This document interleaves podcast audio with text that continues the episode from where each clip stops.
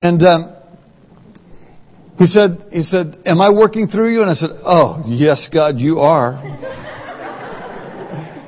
and he says, he says, "Am I am I doing a, a, a great and exciting work here?" I said, "Oh, Lord, Thou knowest."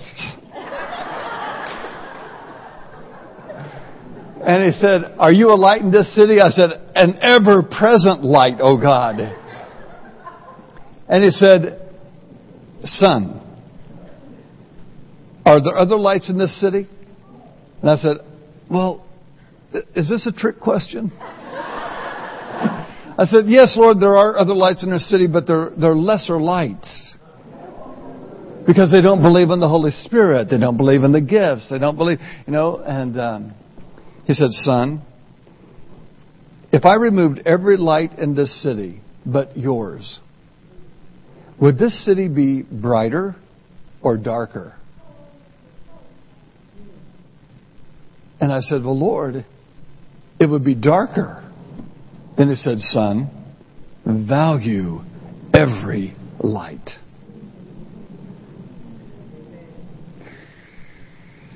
You know what? I value every light.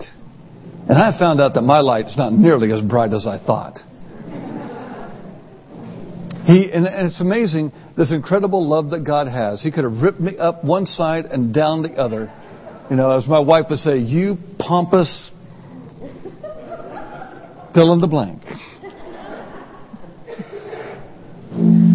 And as she, so I said, Oh man of God, if they could see you now, you know, we, we who do God's service need to be brought down to humanity periodically. In fact, we need to live at, at, in, in human levels. And and I'm not. My wife is, as God has used her enormously, and she's incredibly gifted. But one of the things she does is she stabilizes me, and lets me know how how we say in Texas how the cow eats the cabbage. In other words, you may be pulling the wool over their eyes, and they may think you are like sliced bread. You are just wonderful, but you know. Here's what she told me when we've got. I'm just taking this rabbit trail, but it's really good. When we first got married, we had our first disagreement. Pretty vocal disagreement, but it was a disagreement. And so she looks at me and she said, You think you're so hot? She said, You're no better than a bus. There'll be another one along in five minutes.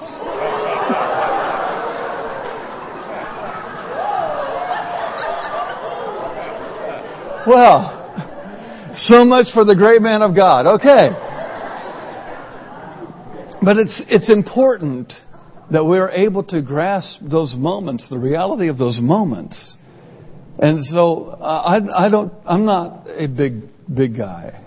I have a big God who, who flows through me and wants to flow through me more if I would just come to the place where I'm not afraid. And there's still a lot of stuff I find out I'm afraid of because he tells me and, and he says, see that, that's fear. No, that's, that's wisdom, son. That's fear. so we planted these, these churches in order to, to meet people's needs. And I'm not trying to get you out of your churches. I don't want you to leave your churches. I'm just saying that I'm explaining to you what we're doing so that you just know what, what, we're, what this is all about. And so we've, we've planted these bridge churches. So we have streams as an equipping model, and we have bridge churches as an evangelistic, as well as a service, as well as an equipping model uh, as well. And so we have uh, two in California right now. One Oasis Bridge in the San Diego area, and then we have the bridge here that meets here, that meets here in uh, on Sunday mornings at 10 10:30. So I want to introduce to you the pastor of the Breakpoint Bridge, uh, Gary Zethras. Thank you.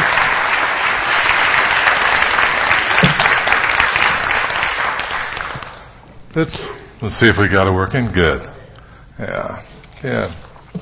Well, I'm glad you're here. Uh, we are one of those different bridge churches, uh, uh, and I hope you do come visit us. But I myself believe the same thing: is that you're called to church.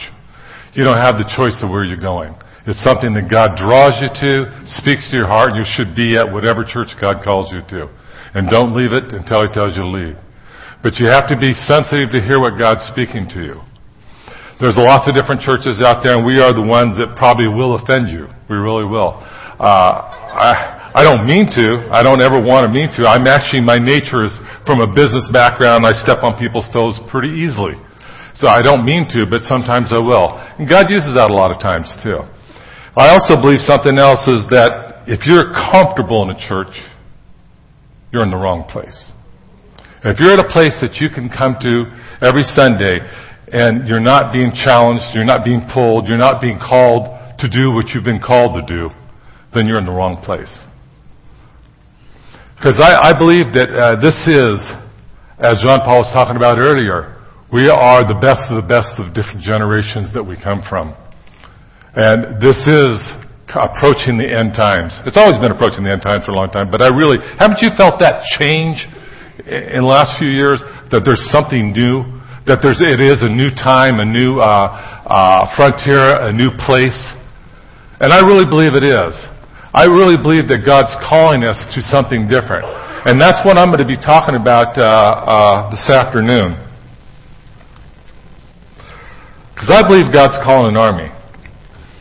We have somehow got the idea that God has an army somewhere and the rest of us go to church.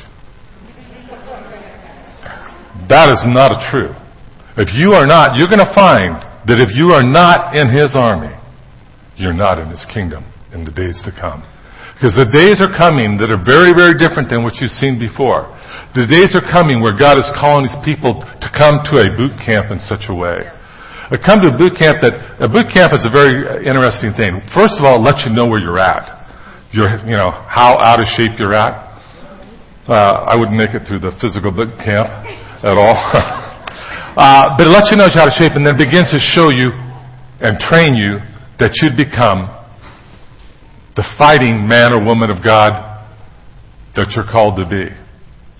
You see, it's not only just for you it's for your fellow believers. It's very, very important that you become trained and trained properly. And so what I'm going to do and what I'm going to talk about today is really God's charge. And I'm going to take and kind of turn around the scriptures to you a little bit and have a look at it in a way that you probably haven't heard or thought of before. And so I'm going to start off by uh, going to Genesis uh, uh, 1, 27 through 28. It says, God created man in his own image. In the image of God, He has created him.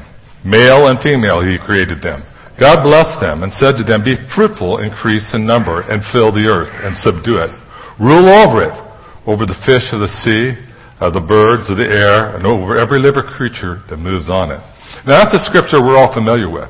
You know, it's, it's something that, uh, that we've, we've heard of many times. But I want to first take a look at it. It says, well, made in his image. And that's something that's always bothered me for a very, very long time. You know, how do you mean made in his image?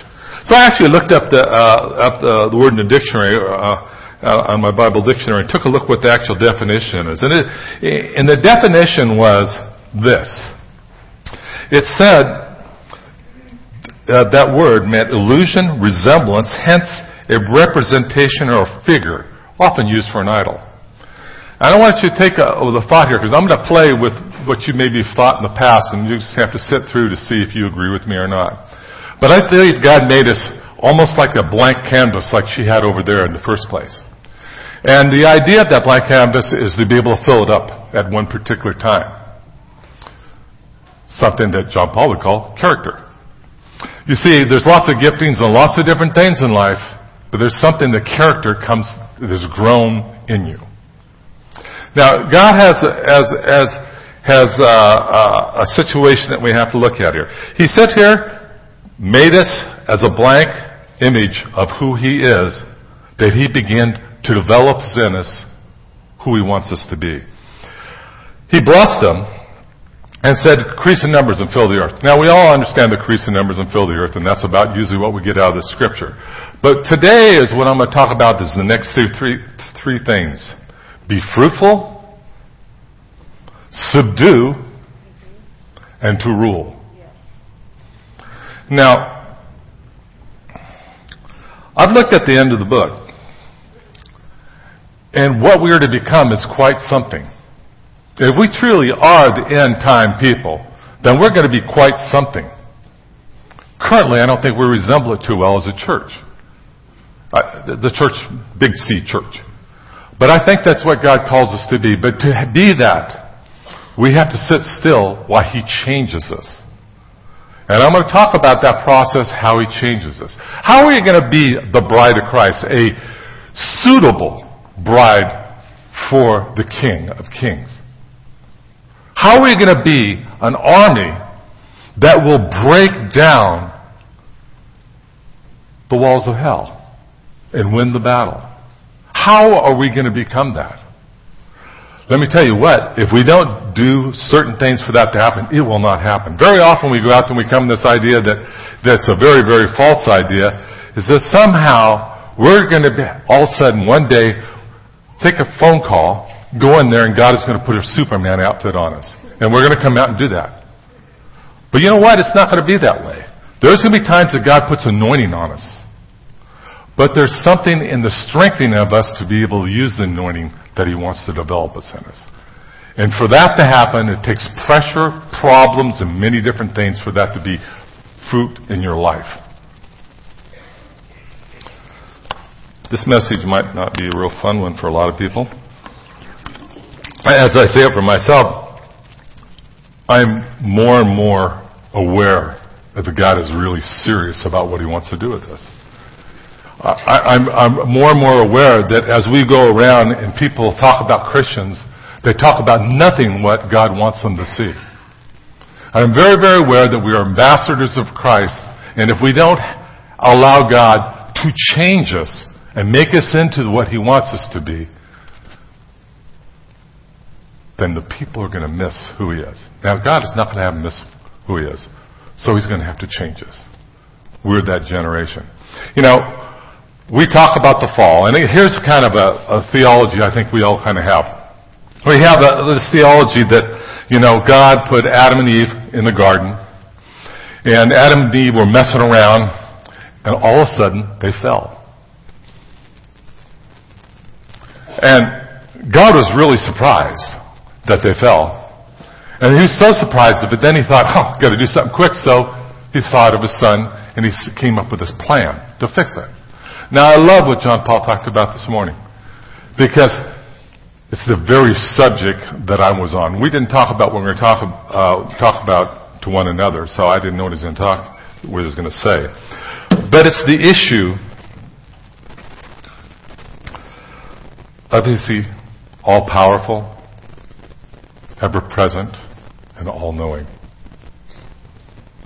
Is he? If God is all knowing, and there's nothing that escapes him. That he has all knowledge from the very beginning and for the very end. Then he knew very well that man was going to fall. He knew very well that uh, uh, Satan was going to fall and the angels were going to fall. This was not a surprise to God at all. He knew, had plans made for that to happen. Why? The problem is this. How do you inject into mankind the nature of God that'll stick, that'll stay. How do we do that? That is his problem. That's his question. It's a story to me of how great God's love is for us.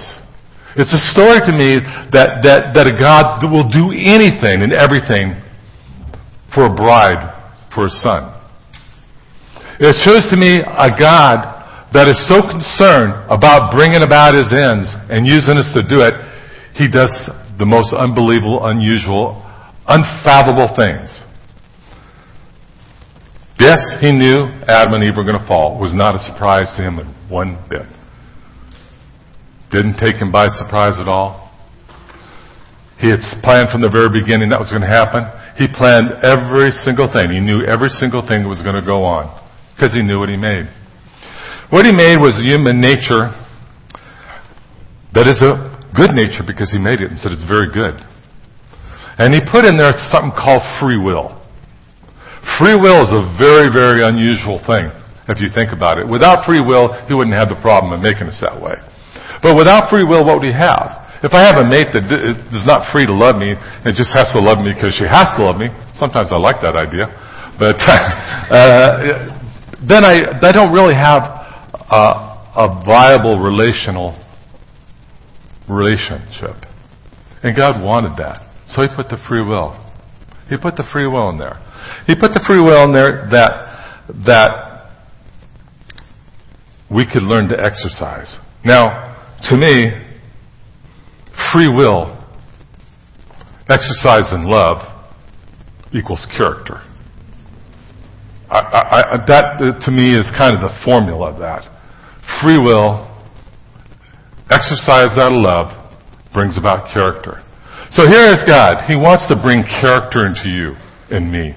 He wants that, He has a divine being. Because God is not someone that does things, well, let's do this, a little that. He has a master plan. If you look at everything about the, the universe and, and the earth and everything else, it all is well planned out. There's nothing that's not planned out. Everything is to scale. Everything is for a reason. There's a purpose for every single thing he's done. There's a purpose for everything under heaven and earth, right? That's what it says. There's a purpose for it. There's a purpose that he wants to operate in it. Now, if his end is that we would be like him and have his character, his end to have a bride like him, an end to have an army like them, then you can consider that every single thing that has happened in between is for the development of that purpose. Couldn't have been done a different way. No other way. God is the most efficient of efficient. There's nothing that misses him. So,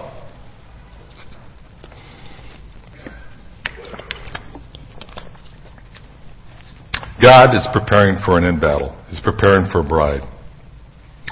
He's preparing for it and he, and he realizes that we have to be trained to become like that. That it's just not going to happen naturally. It's not going to be something that'll just, that you'll get by accident. So, he sets things in our lives to make that happen. Injecting God's character in mankind permanently is the call. Now, the first thing God had to do with man to let us know is to let us know we have a need. You know, if you don't need, know you have a need for a new car, you're not going to buy one. If you don't know you have need for breath stuff, you're not going to buy that either. You have to know you have a need before you fix it and go after it. So he had to let us know. And what he did is gave us a law. Okay? The law was set up for one purpose, the scripture says, is to let us know we couldn't make it.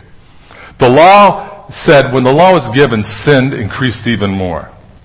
The purpose of the law was to let you know that you don't, under any circumstance, have what it takes to become what God wants you to be. Without Him, you are helpless. That was the purpose of the law. So he sent the law that we'd be able to see that we were, we were inadequate without him. And that we really needed him. Then he sent his son. That's why he did it down there. It wasn't an accident, the fall. He sent his son there as, as a, uh, uh, to pay the price, yes. But live as an example. I'm going to talk about that example in a couple of minutes here, what that really means. So,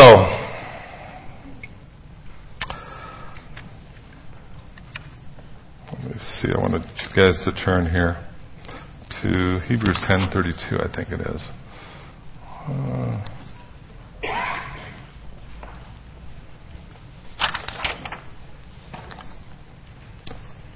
oh, excuse me. I want to come back to something else to, to, to give a fuller uh, understanding. Ephesians 1, 3 through 5 of what I'm talking about how he, from the very beginning, looked at that. Ephesians 1 3 through 5.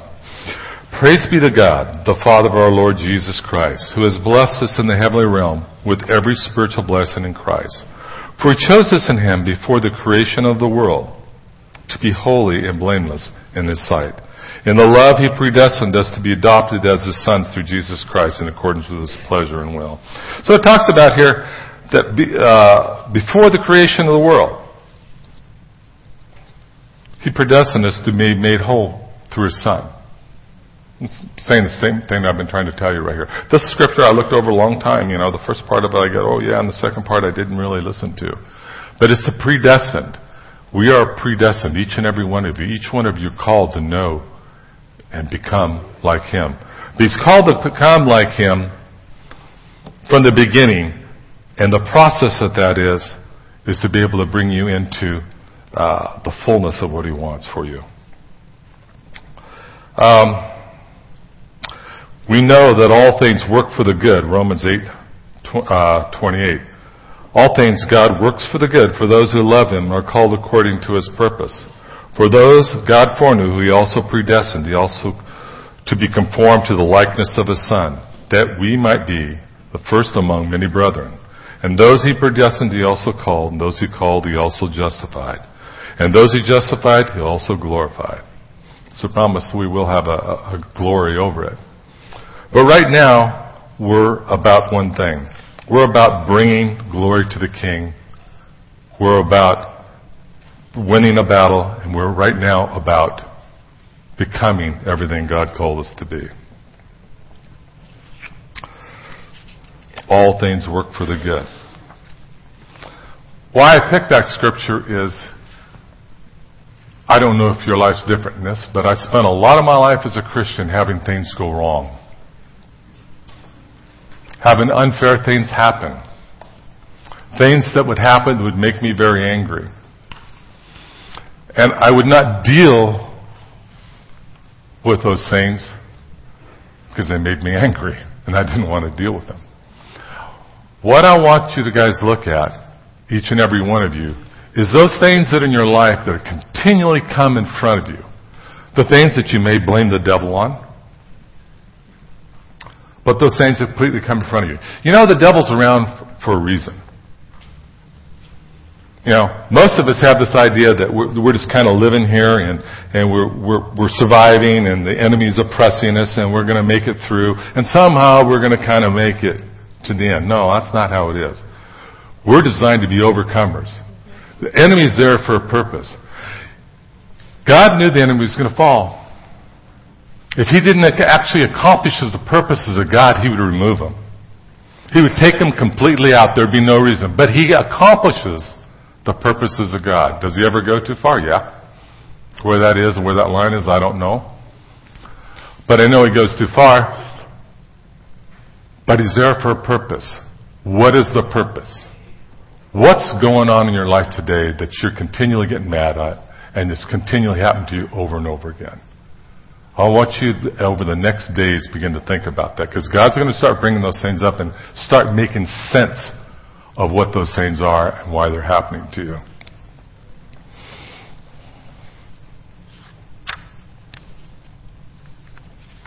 God has an end product in mind, a spotless bride, a mighty army, army with the character of Christ.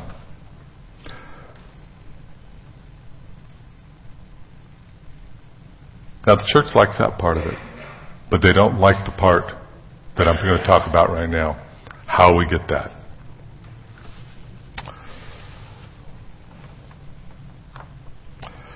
Hebrews 7:11. Let's take a look there real quickly.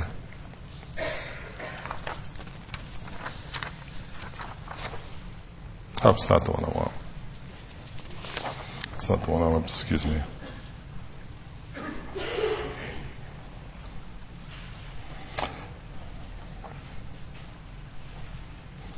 Hebrews 2:10. Let's see.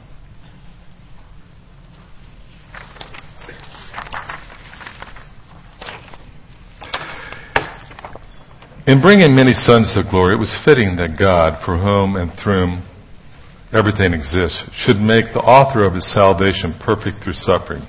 Both the one who makes men holy and those who are being made holy are of the same family. Ever wonder what that was about? It's about a suffering. That particular scripture is referring to the cross. We're going to go there and spend a little bit of time on there. But it's talk about suffering, pain, sorrow, problems, different things you go through. This is something that currently the church today has rejected. It's, it's some of the stuff that John Paul was talking about, where uh, seeker friendly, don't want to offend or anything else.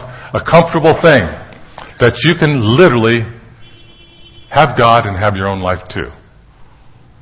I call it a vaccination to the gospel. It really is. You see, you know what vaccination is, right?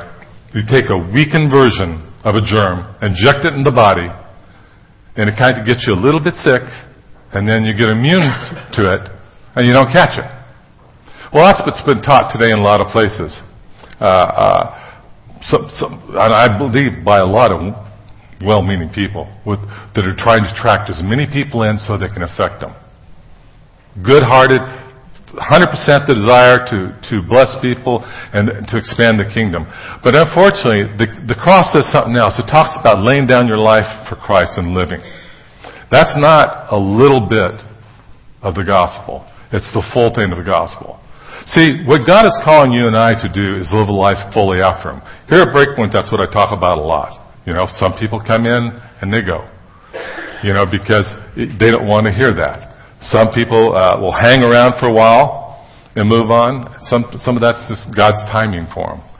But a lot of times it's just the thing is that people reject the idea that they have to give up their own life, that they can somehow have the right to control it. Part of that two trees thing that uh, John Paul Jackson was talking about, a tree of knowledge of good and evil, is the right to make your own decisions on whether they're good or bad. We don't have that right. I really believe wholeheartedly that we don't. When uh, we touch that tree, it says, the day you touch that tree, you shall surely die. The day you touch on the thing that says you have the right to make up your mind of what's good and what you're going to do and what you're not going to do, and how much God is and how much other stuff you can have in your life, you missed. You missed at that very point. That's not what we're called to do. We're called to live for life after God completely.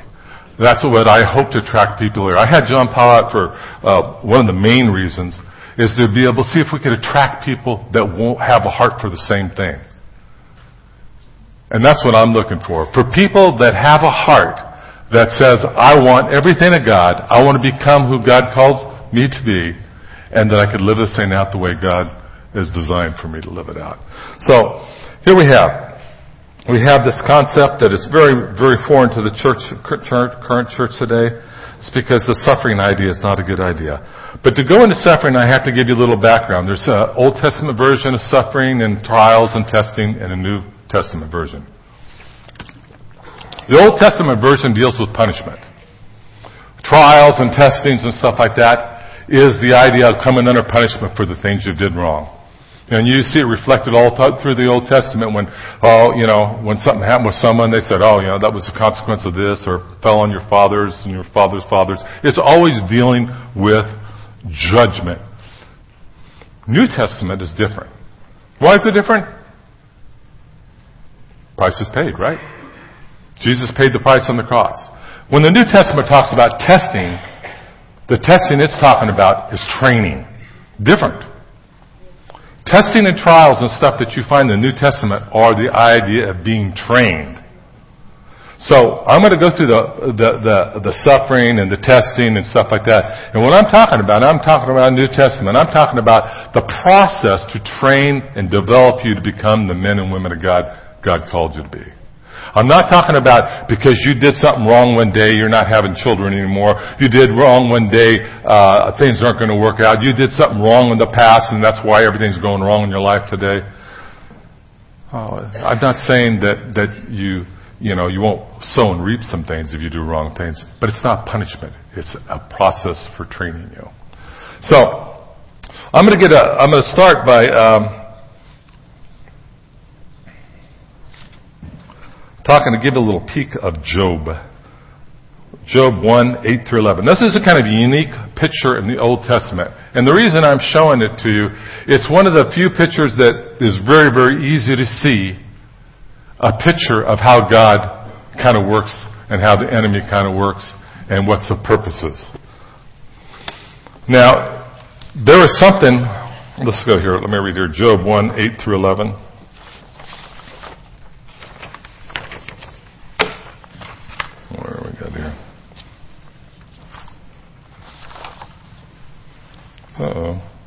Thing in my notes?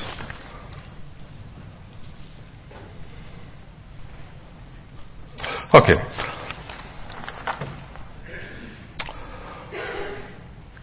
The Lord said to Satan, Have you considered my servant Job? There is no one on earth like him. He is blameless and upright, a man who fears God and shuns evil. Does Job fear God for nothing? Satan replied. Have you not put a hedge around him and his household and everything he has? You have blessed the work of his hands so that the flocks and herds are spared, uh, spread throughout the land. But stretch out your hand and strike everything he has, and he will surely curse you to your face. Well, if you read later on, then the Lord says, go ahead and do what you need to do to him, but don't take his life. Why did he do that? Did that ever bother you guys, that scripture? I remember especially reading it when I was younger. That really bothered me. I mean, here's the guy, the best guy in the whole land.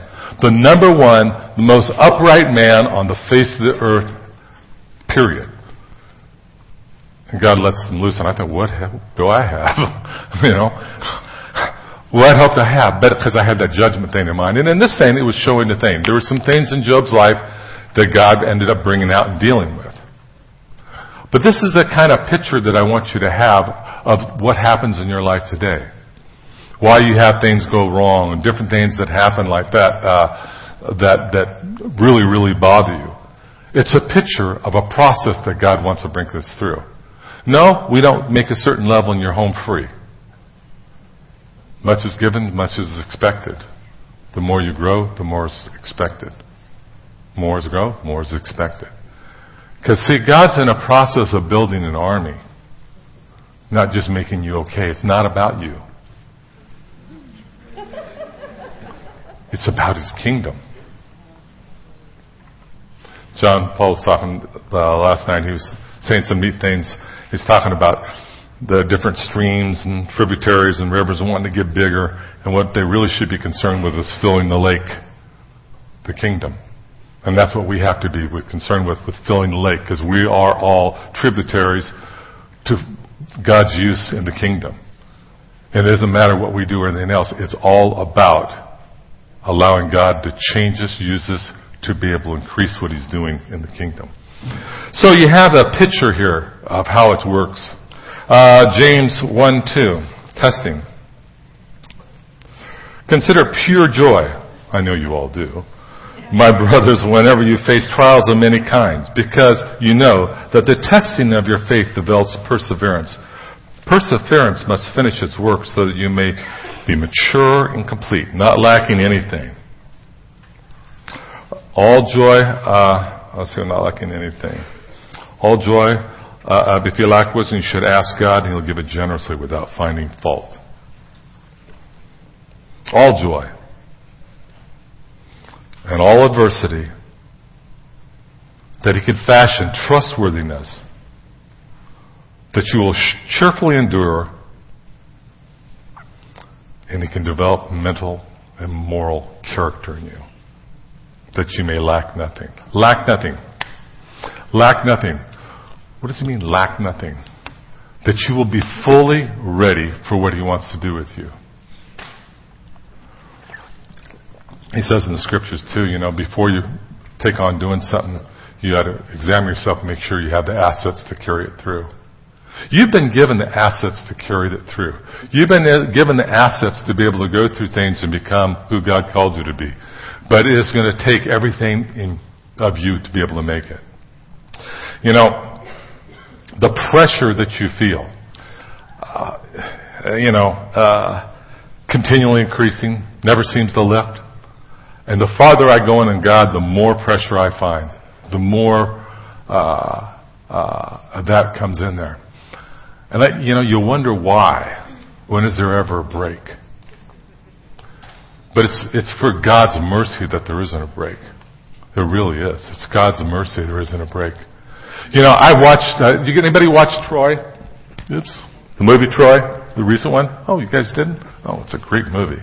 Brad Pitt.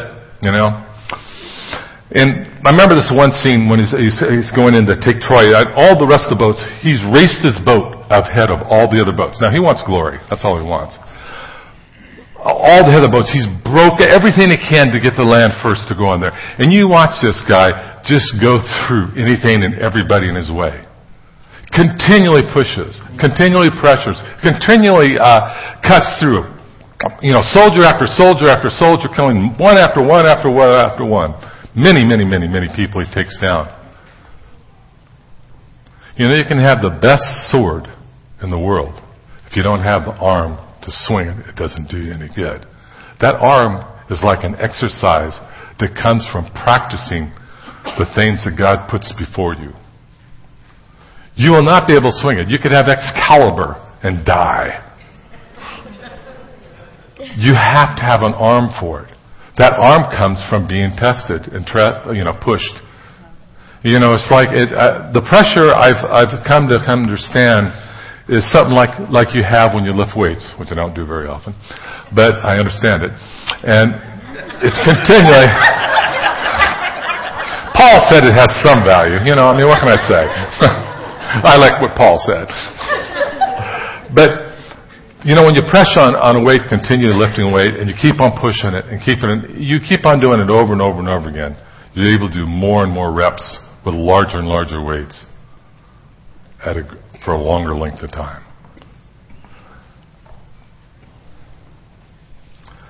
Do you see that the pressure that comes against you is for that very purpose?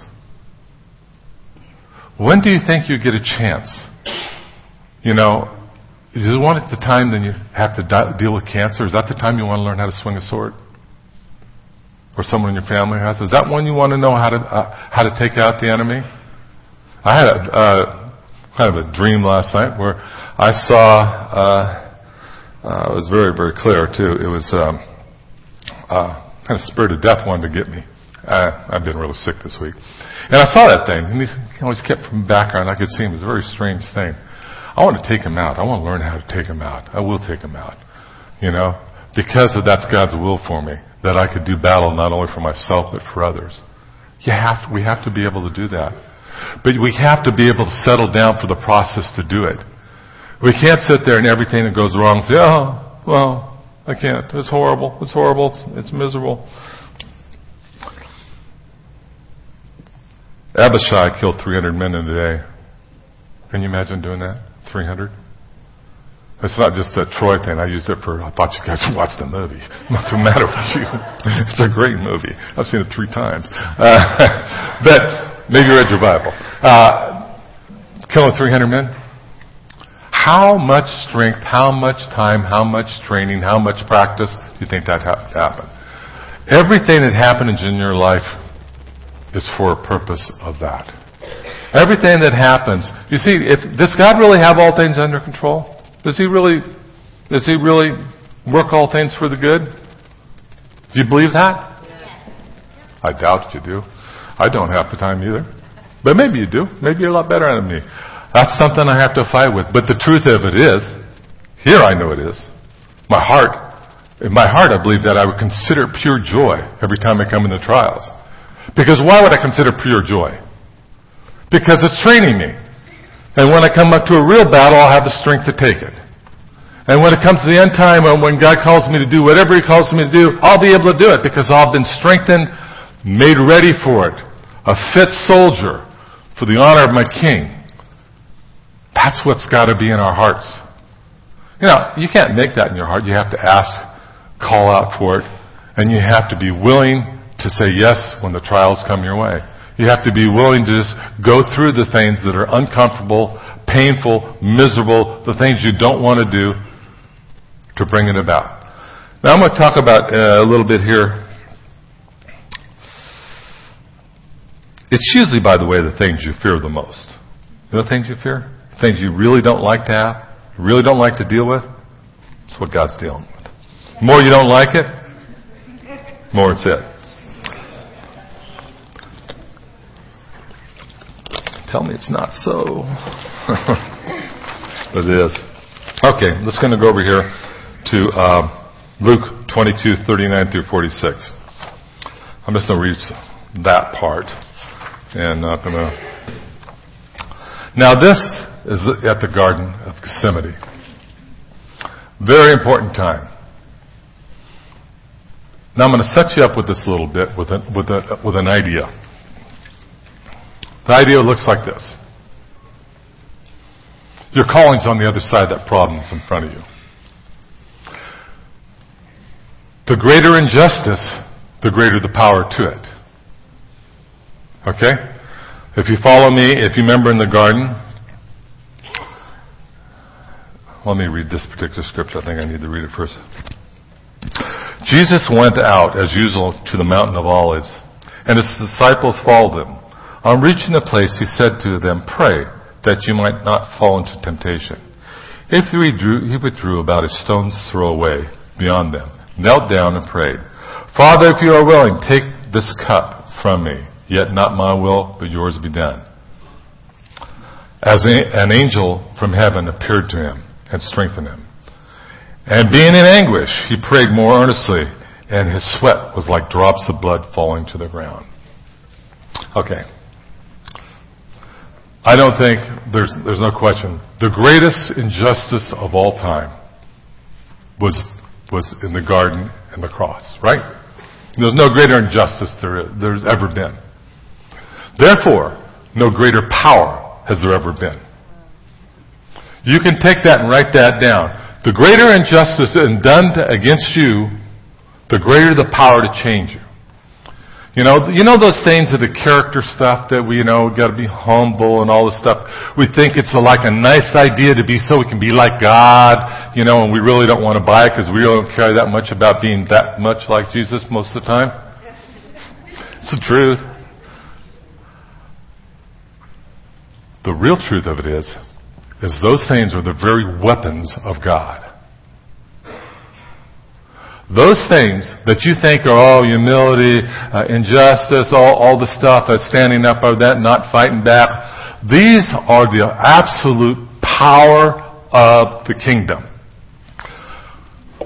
It's, uh, uh, what is it? Um, 2 Corinthians 4 through 6 says, Our weapons are not temporal, they're powerful, have divine power to demolish strongholds reasonings, concepts, elevated places, authorities, attitudes, high places, anything that comes, acts against the knowledge of God, and to take everything captive.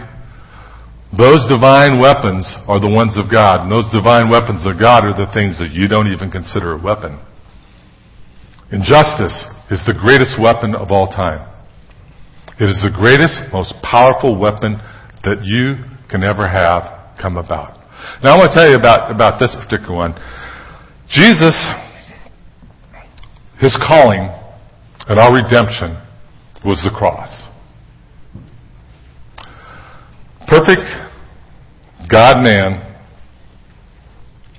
without sin, no blemish in him, done nothing wrong, totally didn't deserve it, was rejected by everybody in the world his best friends, his disciples, family, the, the crowd, the Roman rulers, the, uh, the, uh, the church leaders, the, everybody.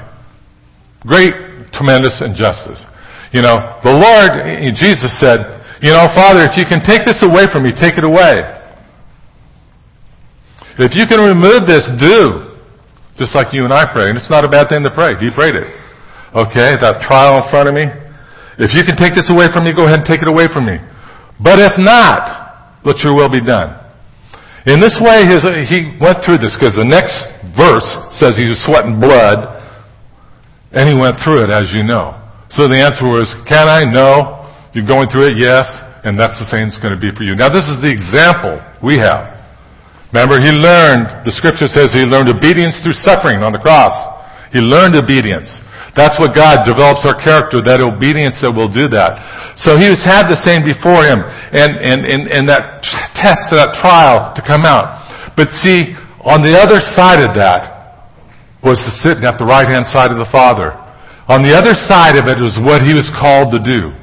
On the other side it was bringing all mankind into salvation. On the other side of that test. It wasn't around it. If you went around it, that's how you get that old idea going around the mountain. If you went around it, it wouldn't happen. It's going over that unbelievable mountain. The something, the hardest thing, caused him to come in his destiny. And of course, it was so powerful, it brought us into it.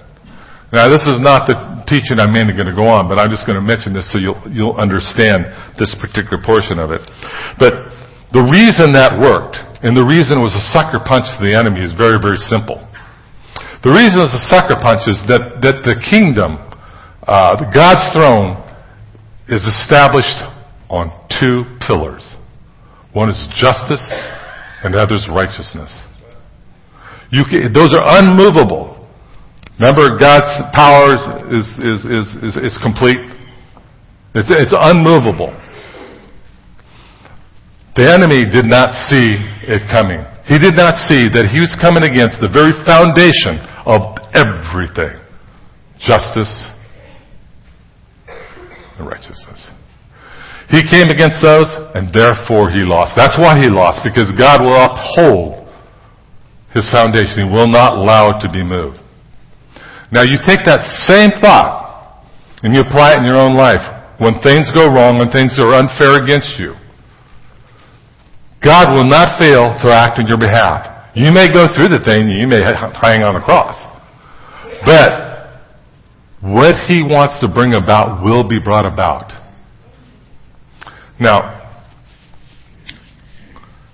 that's a powerful thing.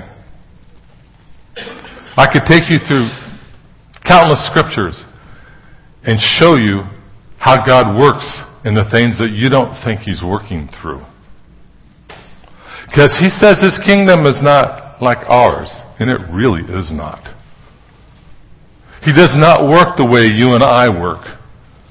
He does not have the world's mentality. He has a God's kingdom mentality. God's kingdom mentality is totally opposite. This kingdom mentality cannot be shaken, it says. Uh, it's, uh, it says your throne will last forever. 2 Samuel 7, Psalms 45, Hebrews 1 through 8. Righteousness and justice is the foundation of your throne. Psalm 89, uh, Psalm 97. These are truths. Unbreakable, unstoppable truths. This is the way that God chose to bring salvation to you. Through injustice. This is the, this is the way He chose. That is how He chooses to bring salvation, which is a continual process, to you now. Through injustice. He says if he did it for his son, he'll do it to you. But Paul says, don't worry yet, you haven't had to hang on a tree. Thank goodness. I don't know how we'd make it. I mean, uh, you know, that kind of stuff is just mercy that you make it through it. I mean, I imagine, well, I don't know. Uh, God sent an angel to strengthen Jesus so he could make it through that time. He will send an angel to make you through your time, whether you see him or not. He will send someone to strengthen you, to help you. But you have to go through these things. Now I'm going to teach you a little uh, a side note on it. And this is a, this is a, a merciful trick that God uses. Okay, so let, us let's, let's go to uh, 1 Peter 2, 19 through 21. 2, 18 to uh,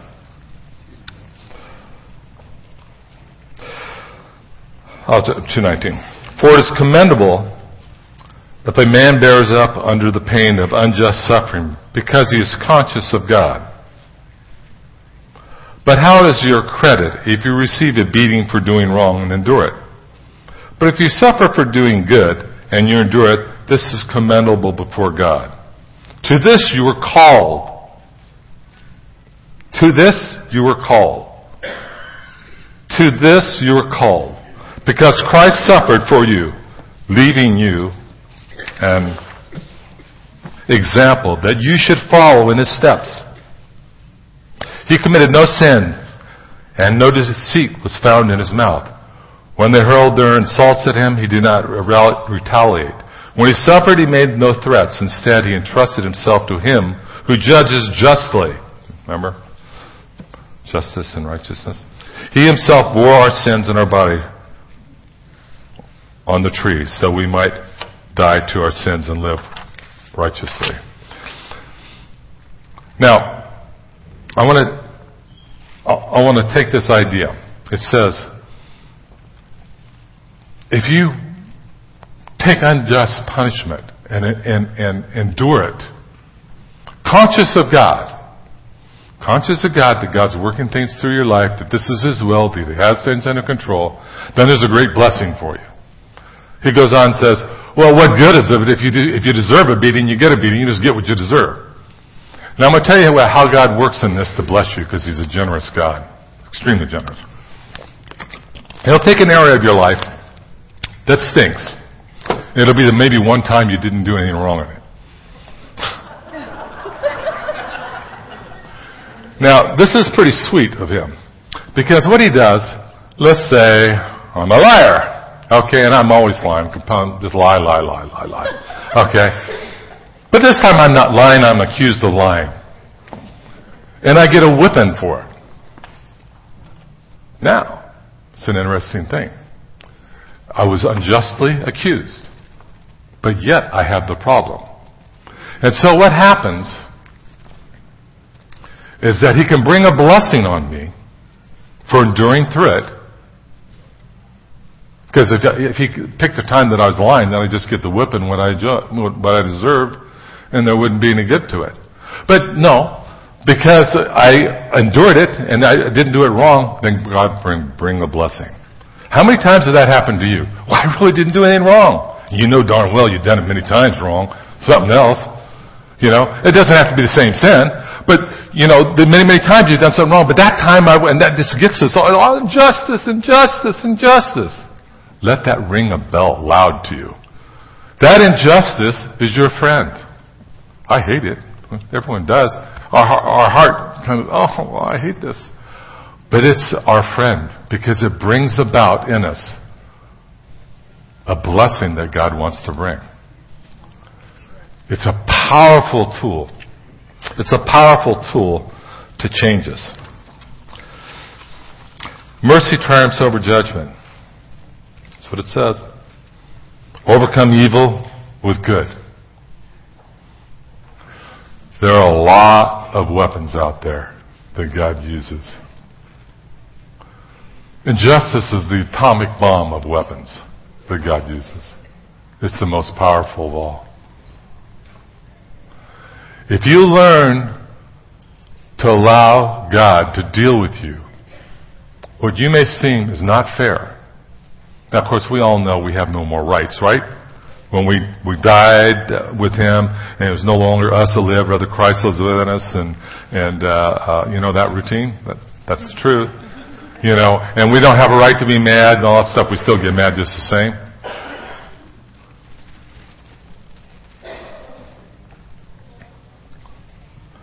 But if we allow God to use those things, use those things that go wrong in your life, you know, the things that infuriate you, start tagging what God's been bugging you with. You make, you know, and it's the enemy that does it. I mean, God doesn't do that stuff to you. He allows the enemy. The enemy's doing it to destroy you. But God's allowing it for the good. If He didn't want him there, He'd remove him you start seeing what are those reoccurring things in your life that causes you the most problems in your life. And what you're going to find out is what God's working on your life. And you're going to find out that if you can allow God to let you and conquer those particular things, then you're going to move to a new level of relationship with God. You're going to live to a new level that God is, will promote you to something else. Do you not know? You know, one of my longest prayers has always been, you know, give me the character before you give me the gifting. Because anything else is just pours the ground.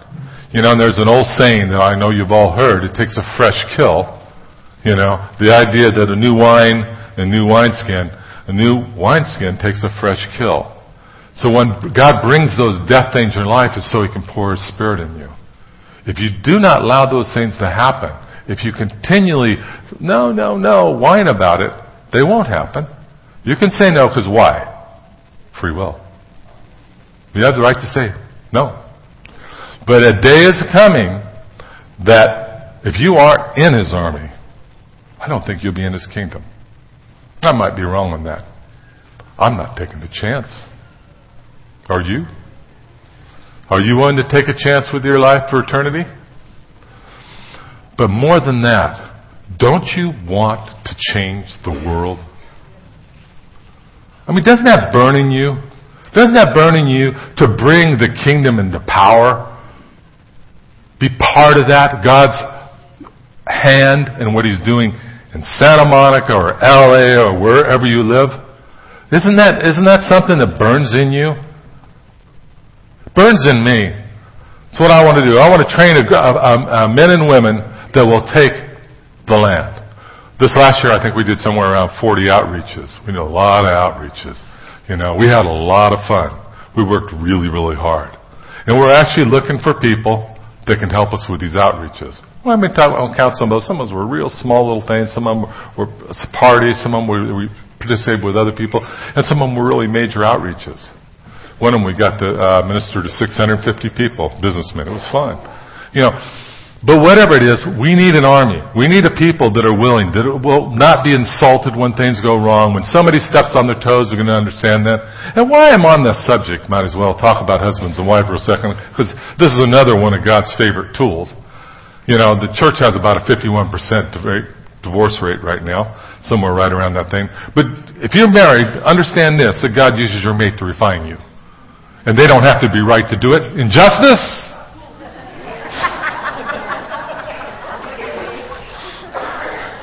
It's the truth.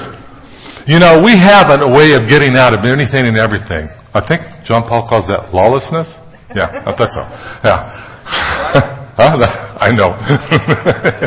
it's lawlessness. These things that happen in your life are for reasons. Your mate that is doing the wrong thing and uh, doesn't work things out is for a reason. You know, uh, I, and they don't have to be right, but I'll tell you what you do. You do. You have to be right. I mean, you know, especially if we're, t- I'm talking to the guys right now, you know, and I don't live up to this. I'm working on it. But my job is to be right whether my wife's right or not. She's usually more right than I am. But I'm, I'm trying to example because look, look what Jesus did. But the women the same way have to deal in the same way. You know, just as Jesus forgave them, overlooked that, blessed them, helped them, everything in to bring up, bring His bride up, we have to be that way too. That injustice thing that we find in the relationships that we have is powerful. You know, it's a powerful thing. It's, it's meant to change your life. It's meant to make you like Him. And if you think about that, Jesus, through all the injustice He had, came in his maturity and into his calling. That's how it's going to happen with you too. You will not get a shortcut. You will not escape. There's not an easy road out for you. There's not the wimp way. Unfortunately, the church today has a reputation of being very wimpy. We've got, it's going to change. I want when the people see a church, they see men and women that have such great tenacity and love for God that are willing to do anything when they see the church and when they see us, they see people that, that, that spark them. This is what I want to be like. Because that is character. That is that first scripture I, I started off with. God making in his image. An empty image that he wants to impregnate. Just like through Mary, he impregnated and brought about Jesus. He wants to impregnate His Spirit into you that it cannot ever depart. Never depart. That's His purpose, is to impregnate you. That you would not have anything that would ever lose the, the resilience, the essence of God. That's what He wants to do. So, I think I've said enough. There's a lot on this. There, there really is. I have lots of scriptures on this. There's a lot of different things on it. But, you know, my heart is for each and every one of us. Every one of us. I'm saying me too. That I, we become who we're called to be.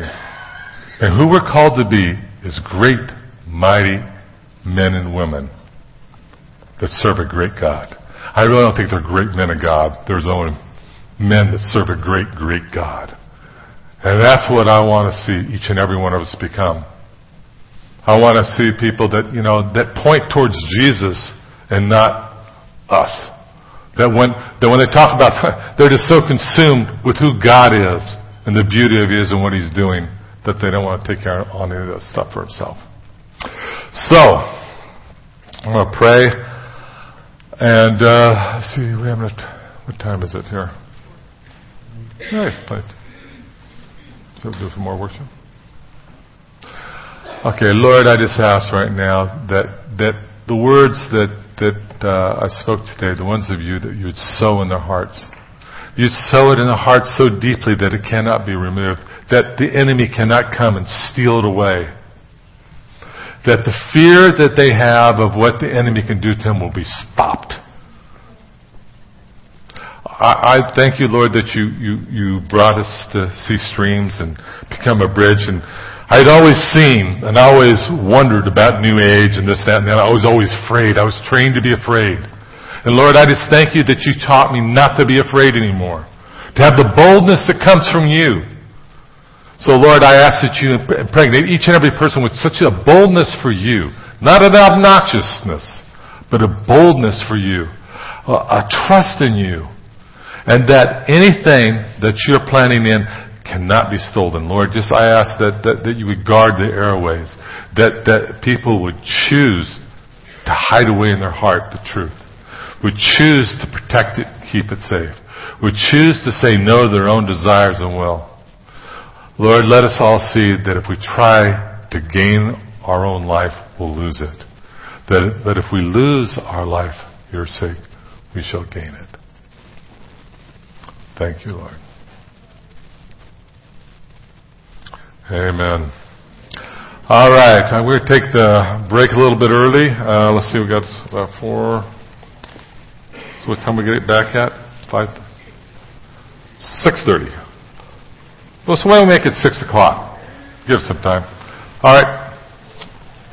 Six o'clock. So John Paul will be speaking at 6 o'clock, so come back at 6. And then we're also, again, having a service tomorrow at 10.30, and John Paul will be speaking there too. Hmm? Bless you.